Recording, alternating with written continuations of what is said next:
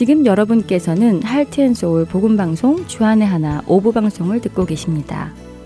주안의 하나 5부에는 자녀들이 직접 성경을 읽는 Let's read the Bible, 하나님께 쓰는 편지 Dear God, 하나님이 누구신지 알아가는 I am who I am, 그리고 드라마를 통해 그리스도인의 가치관을 세워나가는 스토리 타임이 준비되어 있습니다. 먼저 Let's read the Bible 함께 하시겠습니다.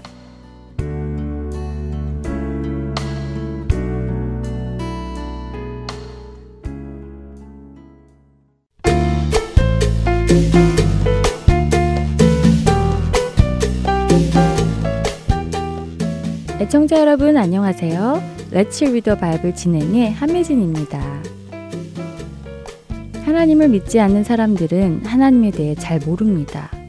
그들은 자신들이 가지고 있는 몇 가지의 지식을 가지고 모든 것을 판단하려고 하기도 하지요.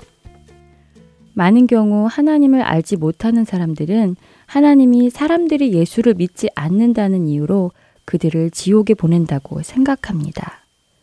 그래서 그들은 그런 하나님을 속이 좁은 하나님이라고 부르기도 하지요. 여러분들은 예수님을 믿지 않는 누군가가 여러분에게 와서 왜 하나님은 사랑의 하나님이시라며 사람들을 지옥에 보내는가? 라고 묻는다면 무엇라 답을 하실 건가요? 여러분도 그들의 답과 똑같이 예수님을 믿지 않으니까 라고 답하시겠습니까? 하지만 이것은 사실이 아닙니다. 하나님은 사람들이 예수님을 믿지 않기 때문에 지옥에 보내시지 않습니다. 하나님은 모든 것의 주인이십니다. 그리고 그분은 모든 것을 정의로 다스리는 분이시지요. 정의는 잘못은 벌을 받고 잘한 것은 상을 받는 것입니다. 만일 A라는 사람이 B라는 사람이 싫다고 B라는 사람을 때려 그가 다치게 되었다고 생각해 보지요. 그런데 법원에서는 A를 잡아가지도 않고 재판도 하지 않고 그냥 내버려둔다면 그 법원은 정의를 실행하는 법원이라 말할 수 없을 것입니다. 마찬가지로 하나님은 모든 것을 주관하시는 정의로우신 분이시기에 잘못을 벌하고 잘한 것은 상을 주시는 분이시지요. 사람들이 지옥에 가는 것은 예수님을 믿지 않아서 하나님이 보내시는 것이 아니라 자신들의 죄 때문에 가는 것입니다. 죄를 지어서 하나님의 정의로운 심판을 받는 것이지요. 그러나 하나님은 그런 정의로운 심판 외에 다른 방법으로 하나님의 사랑을 보여주셨습니다. 그것은 바로 예수님께서 대신 죄의 심판을 받으시고 죽으신 것이지요. 그리고 이것을 믿음으로 받아들이는 사람에게는 예수님의 죄 없으심과 같이 죄가 없다고 판정을 해주시는 것입니다. 문제는 사람들이 하나님의 그 구원의 은혜를 거부한다는 것이지요. 오늘 예수님은 마태복음 23장 37절에서 39절에 이와 비슷한 말씀을 유대인들에게 해주십니다. 예루살렘아, 예루살렘아, 선지자들을 죽이고 내게 파송된 자들을 돌로 치는 자여, 암탉이 그 새끼를 날개 아래에 모음같이 내가 네 자녀를 모으려 한 일이 몇 번이더냐. 그러나 너희가 원하지 아니하였도다. 보라, 너희 집이 황폐하여 버려진 바 되리라. 내가 너희에게 이르노니 이제부터 너희는 찬송하리로다. 주의 이름으로 오시는 이여 할 때까지 나를 보지 못하리라 하시니라. 하나님은 이스라엘 민족을 암탉이 그 새끼를 보호하는 것처럼 품으시려 여러 번 시도하셨지만 사람들은 하나님이 보내신 선지자들을 죽이고 그들을 돕기 위해 온 사람들을 죽였습니다. 하나님의 구원을 원치 않았지요. 그래서 하나님께서는 그들을 그들이 원하는 대로 하도록 내버려 두신다는 것입니다. 자신들이 하고 싶은 대로 하고 살면서 하나님의 구원을 거부하는 사람은 스스로 지옥의 길을 선택하는 것입니다. Let's read the Bible 이 시간 여기서 마치겠습니다. 안녕히 계세요.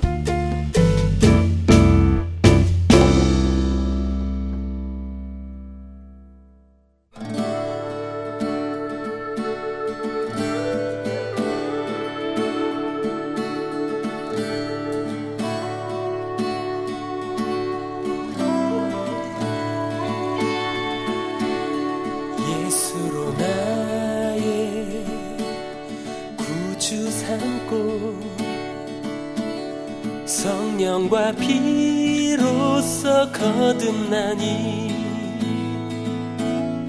이 세상에서 내 영혼이 하늘의 영광 누리도다. 이것이 나의 간증이요 이것이 나의 찬송일세.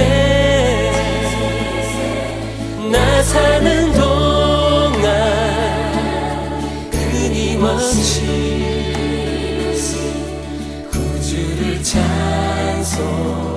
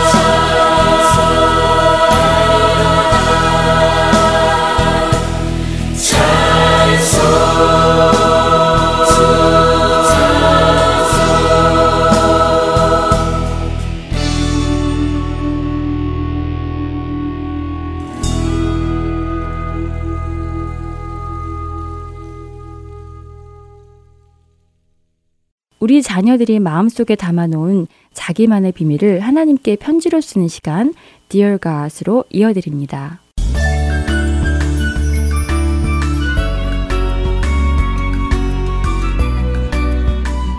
사랑의 하나님, 오늘 교회에서 추수감사절 예배를 드렸어요. 몇 주 동안 연습했던 찬양과 율동을 예배 시간에 발표하고 성경 암송도 하는 시간을 가졌는데요. 오늘 제가 암송했던 성경 구절은 시편 100편 4절 말씀 감사함으로 그의 문에 들어가며 찬송함으로 그의 궁정에 들어가서 그에게 감사하며 그의 이름을 송축할지어다 였어요.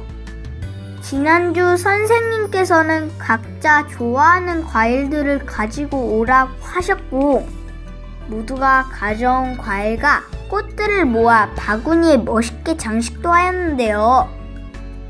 장식을 마치고 우리는 추수감사절 예배를 드렸어요. 추수감사절은 창교도인들이 1620년 신앙의 자유로 찾아 메이플라워를 타고 영국에서 신대륙으로 건너왔는데요.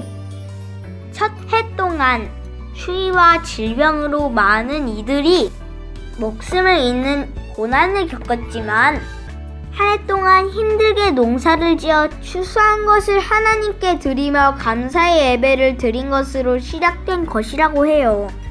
그들은 농사를 짓도록 도움을 준 원주민들을 초대해 옥수수와 칠면조 등을 서로 나누어 먹으며 수확의 기쁨을 나누었다고 하네요.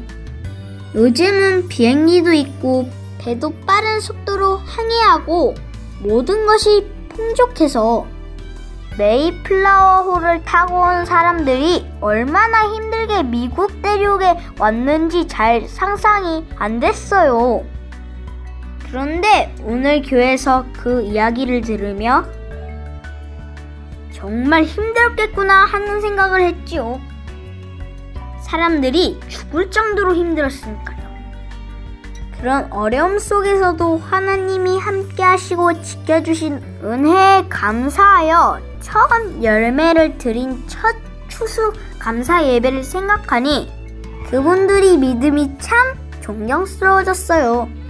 저는 조금만 불편해도 불평을 하는데 말이지요. 저도 그래서 하나님께 감사할 제목을 생각해봤어요. 하나님, 제가 올해 1월부터 유도를 배우기 시작했잖아요. 키도 작고 몸도 약한 저에게 엄마는 유도를 해보라고 하셨어요. 사실 처음에는 너무 무서워 몇 번이나 그만두려고 했지만 적어도 1년을 해보라는 엄마의 말씀에 할 수 없이 계속 다녔어요. 그런데 이제 보니 그동안 제가 많이 건강해졌어요. 하나님, 참 감사해요. 그동안 연습하면서 다치지 않은 것도 감사하고요. 약했던 몸도 더욱 튼튼해졌고 이젠 자신감도 많이 생기게 해주셔서 감사해요. 하나님, 1년만 하고 그만두려고 했는데 앞으로 저 유도를 계속 하고 싶어요.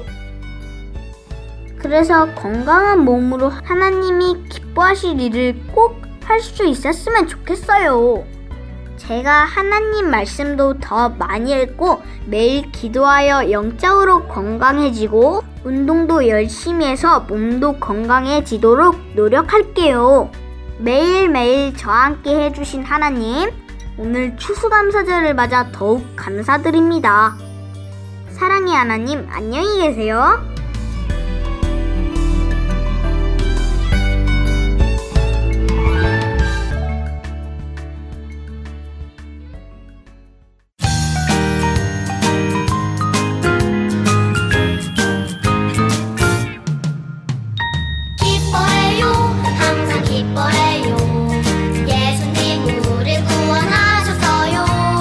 감사해요.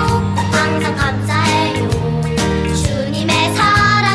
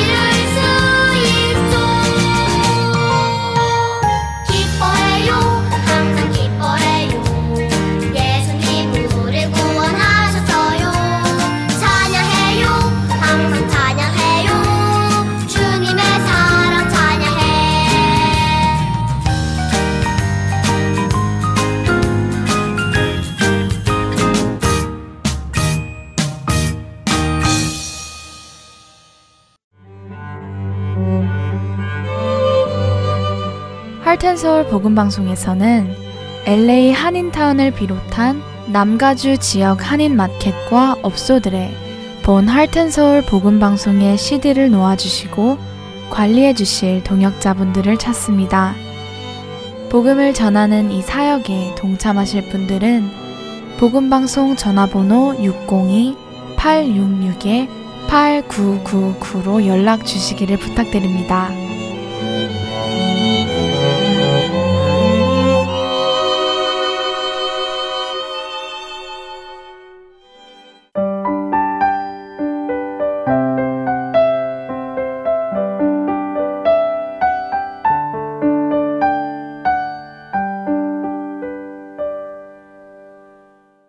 이어서 I am who I am 시간입니다.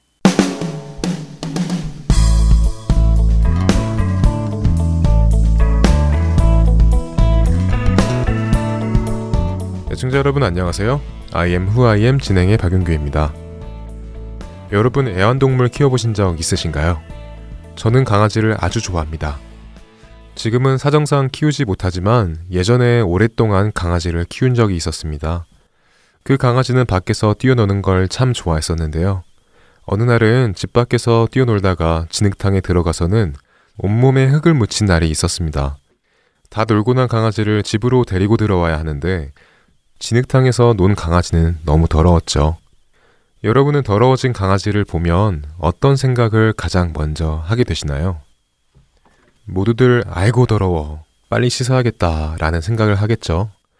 더러워도 같이 있을 수 있어, 괜찮아 라고 말하며 집안에 그냥 들이는 사람은 아마 아무도 없을 것입니다. 더러운 강아지와는 함께 지낼 수 없기 때문이죠. 이처럼 우리는 더러운 것들과 함께 있는 것을 싫어합니다. 더러운 것들 옆에는 가기도 싫어하죠. 우리 몸도 더러워지기 때문입니다. 그런데 여러분들은 혹시 우리의 마음과 생각, 우리의 행동은 깨끗한지 더러운지 생각해 보신 적이 있으신가요? 우리의 몸은 조금만 더러워져도 얼른 씻으려고 하고 더러운 것 옆에는 가기도 싫어하죠. 그런데 우리의 마음, 우리의 생각, 우리의 행동은 깨끗한 것과 더러운 것을 구분해가며 살아가고 있을까요? 오늘 I am who I am 이 시간에는 거룩하신 하나님에 대하여 함께 생각해보며 우리의 삶은 어떤지 생각해보려고 합니다. 거룩하신 하나님, 찬양 가사에도 많이 나오고 누구나 한 번쯤은 들어본 말일 텐데요. 거룩이라는 단어를 들으면 여러분들은 어떤 생각이 드시나요? 많은 사람들은 거룩이라고 하면 무언가 크고 높고 무겁고 훌륭하고 또 귀한, 성스러운 이런 이미지를 떠올리게 됩니다. 실제로 국어 사전에는 거룩의 뜻이 매우 높고 위대하다라고 기록되어 있는데요. 그렇다면 성경에 나오는 거룩이라는 말은 어떤 의미일까요? 거룩은 히브리어로 카데시라고 하는데요.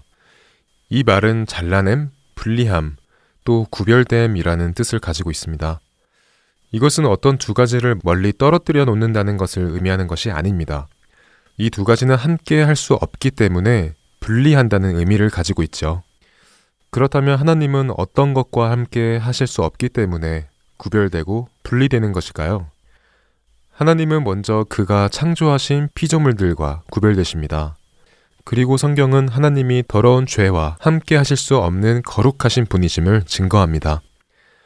하나님께서 죄로부터 구별, 분리되었다는 것은 단지 더러운 것과 떨어져 있다는 것 이상으로 하나님은 절대적으로 정결한, 깨끗한 분이시라는 것입니다. 이 하나님께서는 우리에게 원하시는 것이 있는데요. 베드로전서 1장 14절부터 16절 말씀을 읽어드리겠습니다. 너희가 순종하는 자식처럼 전에 알지 못할 때에 따르던 너희 사욕을 본받지 말고 오직 너희를 부르신 거룩한 이처럼 너희도 모든 행실에 거룩한 자가 되라 기록되었으되 내가 거룩하니 너희도 거룩할지어다 하셨느니라. 우리 모두는 죄를 짓고 살아갈 수밖에 없는 존재들이었습니다. 사람을 죽이거나 때리거나 물건을 훔치지는 않았더라도 우리는 친구를 미워하고 거짓말하고 다른 사람을 괴롭히기도 하죠. 우리는 우리의 욕심대로 죄를 짓고 그 죄로 인해 죽을 수밖에 없었습니다. 그런데 하나님께서는 예수님을 통해서 우리를 자녀 삼아 주셨습니다. 우리를 더 이상 세상에 속한 자들이 아니라 하나님 안에 속하도록 우리를 구별하여 부르신 것입니다. 이제 우리가 더 이상 죄를 짓지 않고 죄와 분리된 삶을 살 수 있도록 해주신 것이죠. 우리를 자녀로 부르신 하나님께서는 자신이 거룩한 것처럼 우리도 거룩하라고 말씀하십니다. 하나님께서 죄와 분리된 분이신 것처럼 하나님의 자녀인 우리도 죄로부터 구별되어 살아가라고 말씀하시는 것이죠. 우리는 우리의 욕심대로 우리의 즐거움을 쫓아 살아가는 것이 아니라 하나님께서 원하시는 것이 무엇인지 생각하고 하나님의 뜻에 맞추어 살아가야 하는 것입니다. 그것이 때로는 바보 같아 보이고 손해보는 선택이라 할지라도 말입니다. 어려운 친구를 보고도 아무도 도와주려 하지 않을 때 기쁨으로 나의 것을 나누어 주고 도와줄 수 있는 것, 친구가 나를 때리고 괴롭혀도 같이 싸우거나 미워하지 않고 오히려 그 친구를 위하여 기도하고 사랑하는 것, 내가 욕심을 위해 거짓말을 하고 나쁜 행동을 하고 싶어도 하나님께서 하지 말라고 하셨기 때문에 나의 욕심을 내려놓을 수 있는 것, 이와 같은 작은 노력이 우리가 하나님의 자녀로 거룩하게 살아가는 시작이 될 것입니다. 때로는 친구들과 다른 선택을 해서 같이 놀 수 없게 되거나 놀림을 받게 되어 부끄럽다는 생각이 들 때도 있을 것입니다. 그러나 그때 우리를 세상 가운데서 구별하여 주시고 자녀 삼아주신 분이 하나님이라는 것을 기억하고 그분이 거룩한 분이심을 기억한다면 우리의 부끄러움은 오히려 우리의 감사로 변할 것입니다. 거룩하신 하나님께서는 하나님의 자녀가 어떻게 살아가는 것이 거룩하게 사는 것인지 말씀 속에 알려주셨습니다. 그리고 우리에게 하나님의 말씀을 기준으로 거룩하게 살아가라고 말씀하십니다. 이번 한 주간도 하나님께서 죄와 함께 하실 수 없는 거룩한 분이심을 기억하고 우리의 모든 말과 행동을 하나님의 말씀 안에서 점검하고 거룩하게 살아가기를 힘쓰는 저와 여러분이 되기를 소망합니다. I am who I am. 여기에서 마치겠습니다. 안녕히 계세요.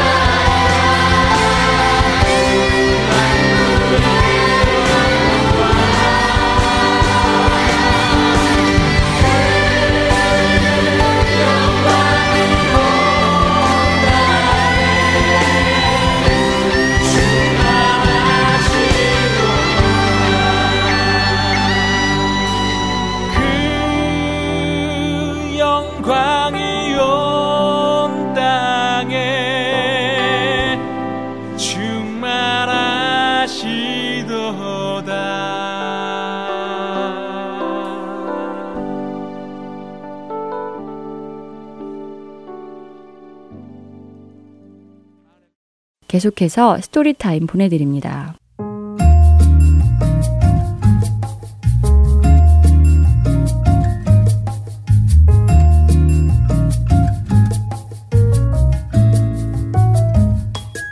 시청자 여러분 안녕하세요. 스토리타임 진행의 최소영입니다. 여러분들 모두 집에서 식사를 하실 때 자녀들과 먼저 하나님께 감사기도를 드리시지요? 식사 전 하나님께 감사기도를 드리는 것은 아마 모든 크리스찬들에게 매우 일상적인 것이어서 거의 습관적으로 기도를 하고 있으시리라 생각됩니다. 그렇다면 이 감사기도를 식당과 같은 공공장소에서도 드리고 계신가요? 모르는 사람들이 많이 있는 식당에서 식사를 할 때에도 자녀들과 함께 하나님께 감사기도를 드리고 계신지요? 오늘 스토리는 주인공의 가족들이 식당에서 감사기도를 드리는 모습을 본 식당의 다른 손님들이 이에 대해 어떤 생각을 하고 어떤 변화가 일어나게 되었는지에 관한 내용입니다. 먼저 스토리의 줄거리 들려드리겠습니다. 제목은 Saying Grace in a Public Place입니다. 오늘 스토리에서는 한 식당에서 만난 여러 사람의 이야기가 그려집니다. 먼저 윌슨 씨의 가족이 결혼 기념일을 기념해 외식을 하러 옵니다. 도착한 식당은 이미 많은 사람들로 북적이고 있었지요. 곧이어 안내받은 자리에 앉은 윌슨 씨의 가족들은 음식을 주문하였고 음식이 생각보다 빨리 나왔습니다.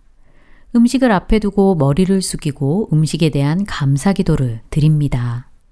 음식을 제공해 주시는 하나님께 감사하며 그 음식을 먹고 건강한 몸과 영으로 하나님을 위해 살겠다며 기도드리지요. 그 감사기도를 드리는 시간은 1, 2분 정도밖에 안 되는 짧은 시간이었지만 그 모습을 지켜보던 다른 테이블에 앉은 사람들이 있었습니다. 기도하는 윌슨 씨의 가족을 보고 창가에 앉아있는 여자가 공공장소에서 감사기도를 드리는 가족은 처음 본다며 신기해하지요. 그러자 함께 있는 남자는 아마도 굉장히 신앙적인 가족일 거라며 대수롭지 않게 말하는데요. 이 커플은 사실 이혼을 하려고 하는 부부였습니다. 남자는 자녀들에게 큰 상처를 주게 될까봐 걱정이 되어 이혼에 대해 다시 생각해보고 싶어 하지만 여자는 이미 노력해보았지만 잘 안 되었다며 오히려 자녀들이 아니었으면 이 결혼은 진작에 깨졌을 거라고 말합니다. 남자는 윌슨 씨 가족이 모두가 즐겁게 대화하고 행복해하는 모습을 보며 기도하는 사람들은 영원히 함께 한다는 말을 기억해내며 교회 가는 것이 얼마나 중요한 건지 깨닫게 됩니다. 이 말을 들은 여자도 결혼식도 교회에서 올렸으니 함께 교회에 나가고 기도하며 다시 노력해보자고 희망을 가지기 시작하지요. 윌슨 씨 부부가 식사기도를 하는 것을 본 다른 테이블의 사람들도 있었는데요. 이 테이블은 남자 두 분이 식사를 하고 있었습니다. 이 중 한 명은 기도하는 윌슨 씨 가족의 모습을 신기하게 여기며 맨 처음 미국 땅에 정착하여 터를 잡은 청교도 사람들을 떠올립니다. 미국의 최초 추수감사절 말이지요.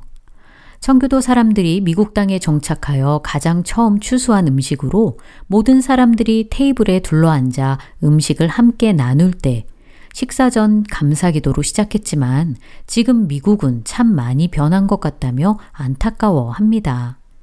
예전에 미국 사람들은 참 기도를 많이 하며 감사할 줄 아는 사람들이었지만 지금은 그렇지 않다면서 말이지요. 이 이야기를 듣던 다른 남자 손님인 짐은 자신은 신앙인이라며 자부심에 넘쳐 말합니다. 하지만 주일날 교회에 참석하는 것만으로 충분하다고 생각한다며 매일매일을 굳이 교회 안에서처럼 생활하지 않아도 된다고 말하지요. 그러자 다른 남자가 그것은 정말 믿는 것이 아니라며 올바른 신앙이 아니라고 합니다. 윌슨 씨 가족처럼 공공장소에서 감사기도를 드리라고 한다면 창피해서 그러지 못할 것이라고 말하며 본인의 경험에 대해 이야기해 줍니다.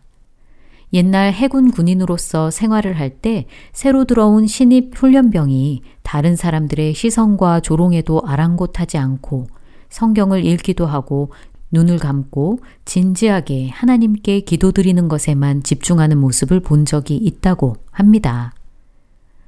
하루는 기도를 하던 신입 훈련병이 주변의 시선에도 아랑곳하지 않고 주님을 향한 본인의 믿음에 대해 주님과 함께라면 부끄러울 것이 없다라는 마음이 들었다고 합니다.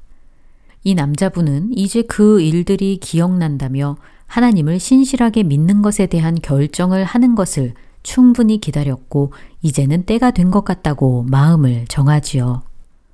이런 영향을 끼치는지도 몰랐던 윌슨 씨 가족은 즐거운 시간을 보내고 식사를 마치고 식당을 나서면서 오늘의 드라마는 마칩니다.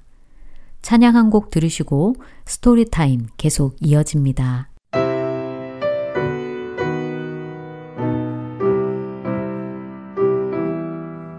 산마다 우리 탄다 고운 단풍에 골마다 흘러간다 맑은 물줄기 황금빛 논과 밭에 풍년이 왔다 그 맑은 하늘가에 노래 퍼진다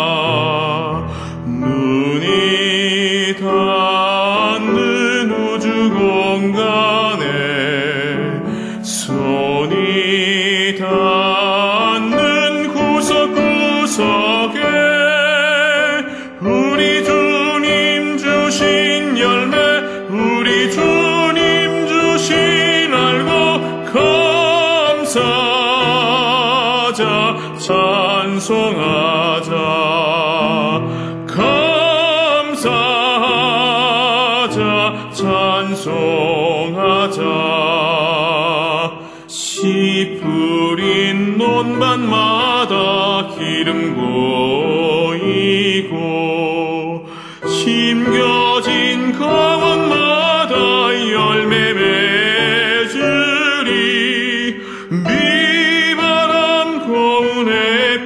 주님 선물로 가까운 손길마다 복이 넘친다 눈이 닿는 우주 공간에 손이 닿는 구석구석에 우리 주님 주신 열매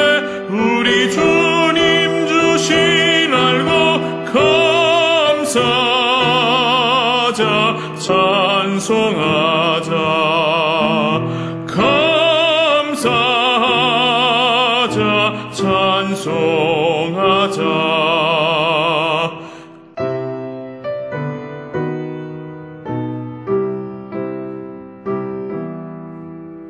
이른 봄 갈고 해친 귀한 논밭에 굿을 따 흘려 적신 착한 농부는 풍성한 추수때에 상 받으리라 약속하는 종으로 기름지리라 눈이 닿는 우주공간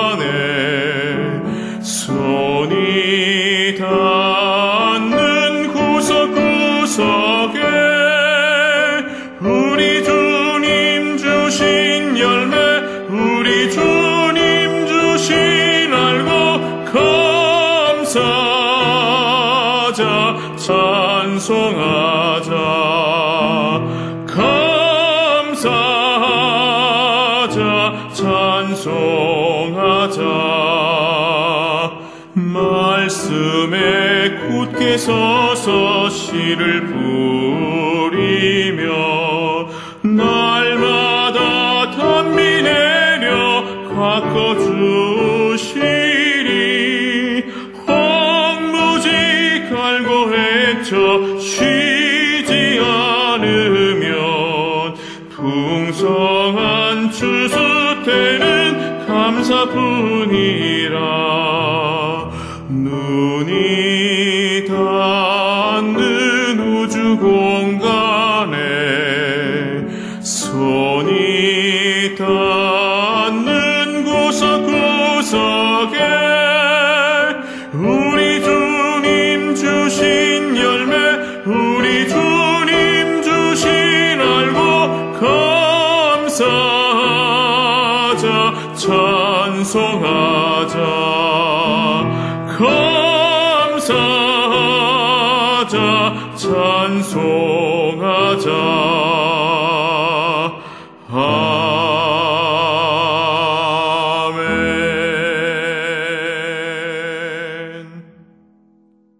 우리가 먹는 음식에 대한 감사기도는 왜 하는 것일까요?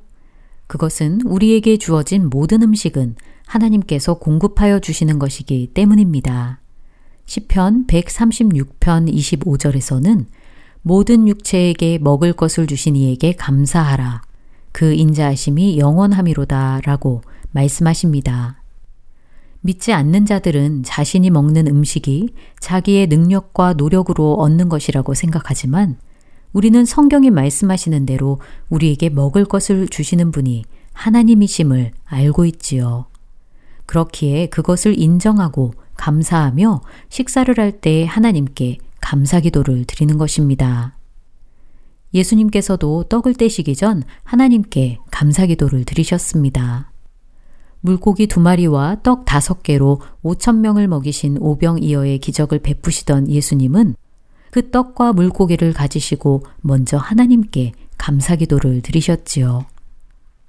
마태복음 14장 19절에서는 무리를 명하여 잔디 위에 앉히시고 떡 5개와 물고기 2마리를 가지사 하늘을 우러러 축사하시고 떡을 떼어 제자들에게 주심에 제자들이 무리에게 주니 라고 나옵니다.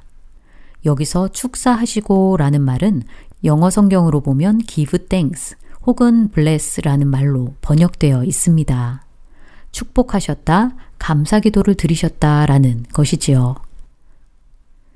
예수님께서 오병이어의 기적을 베푸실 때 물고기 2마리와 떡 5개를 가지고 하신 일은 하나님께 감사기도를 드리신 것이었습니다. 또한 엠마오로 가는 2 제자들이 예수님을 만나 예수님께서 말씀을 풀어주시는 이야기가 나오는 누가복음에서도 예수님은 2 제자들과 떡을 나누실 때 먼저 감사기도를 드리셨지요. 누가복음 24장 30절과 31절입니다. 그들과 함께 음식 잡수실 때에 떡을 가지사 축사하시고 떼어 그들에게 주시니 그들의 눈이 밝아져 그인 줄 알아보더니 예수는 그들에게 보이지 아니하시는지라. 이 2 제자는 그들에게 나타나신 부활하신 예수님을 예수님으로 알아보지 못했습니다.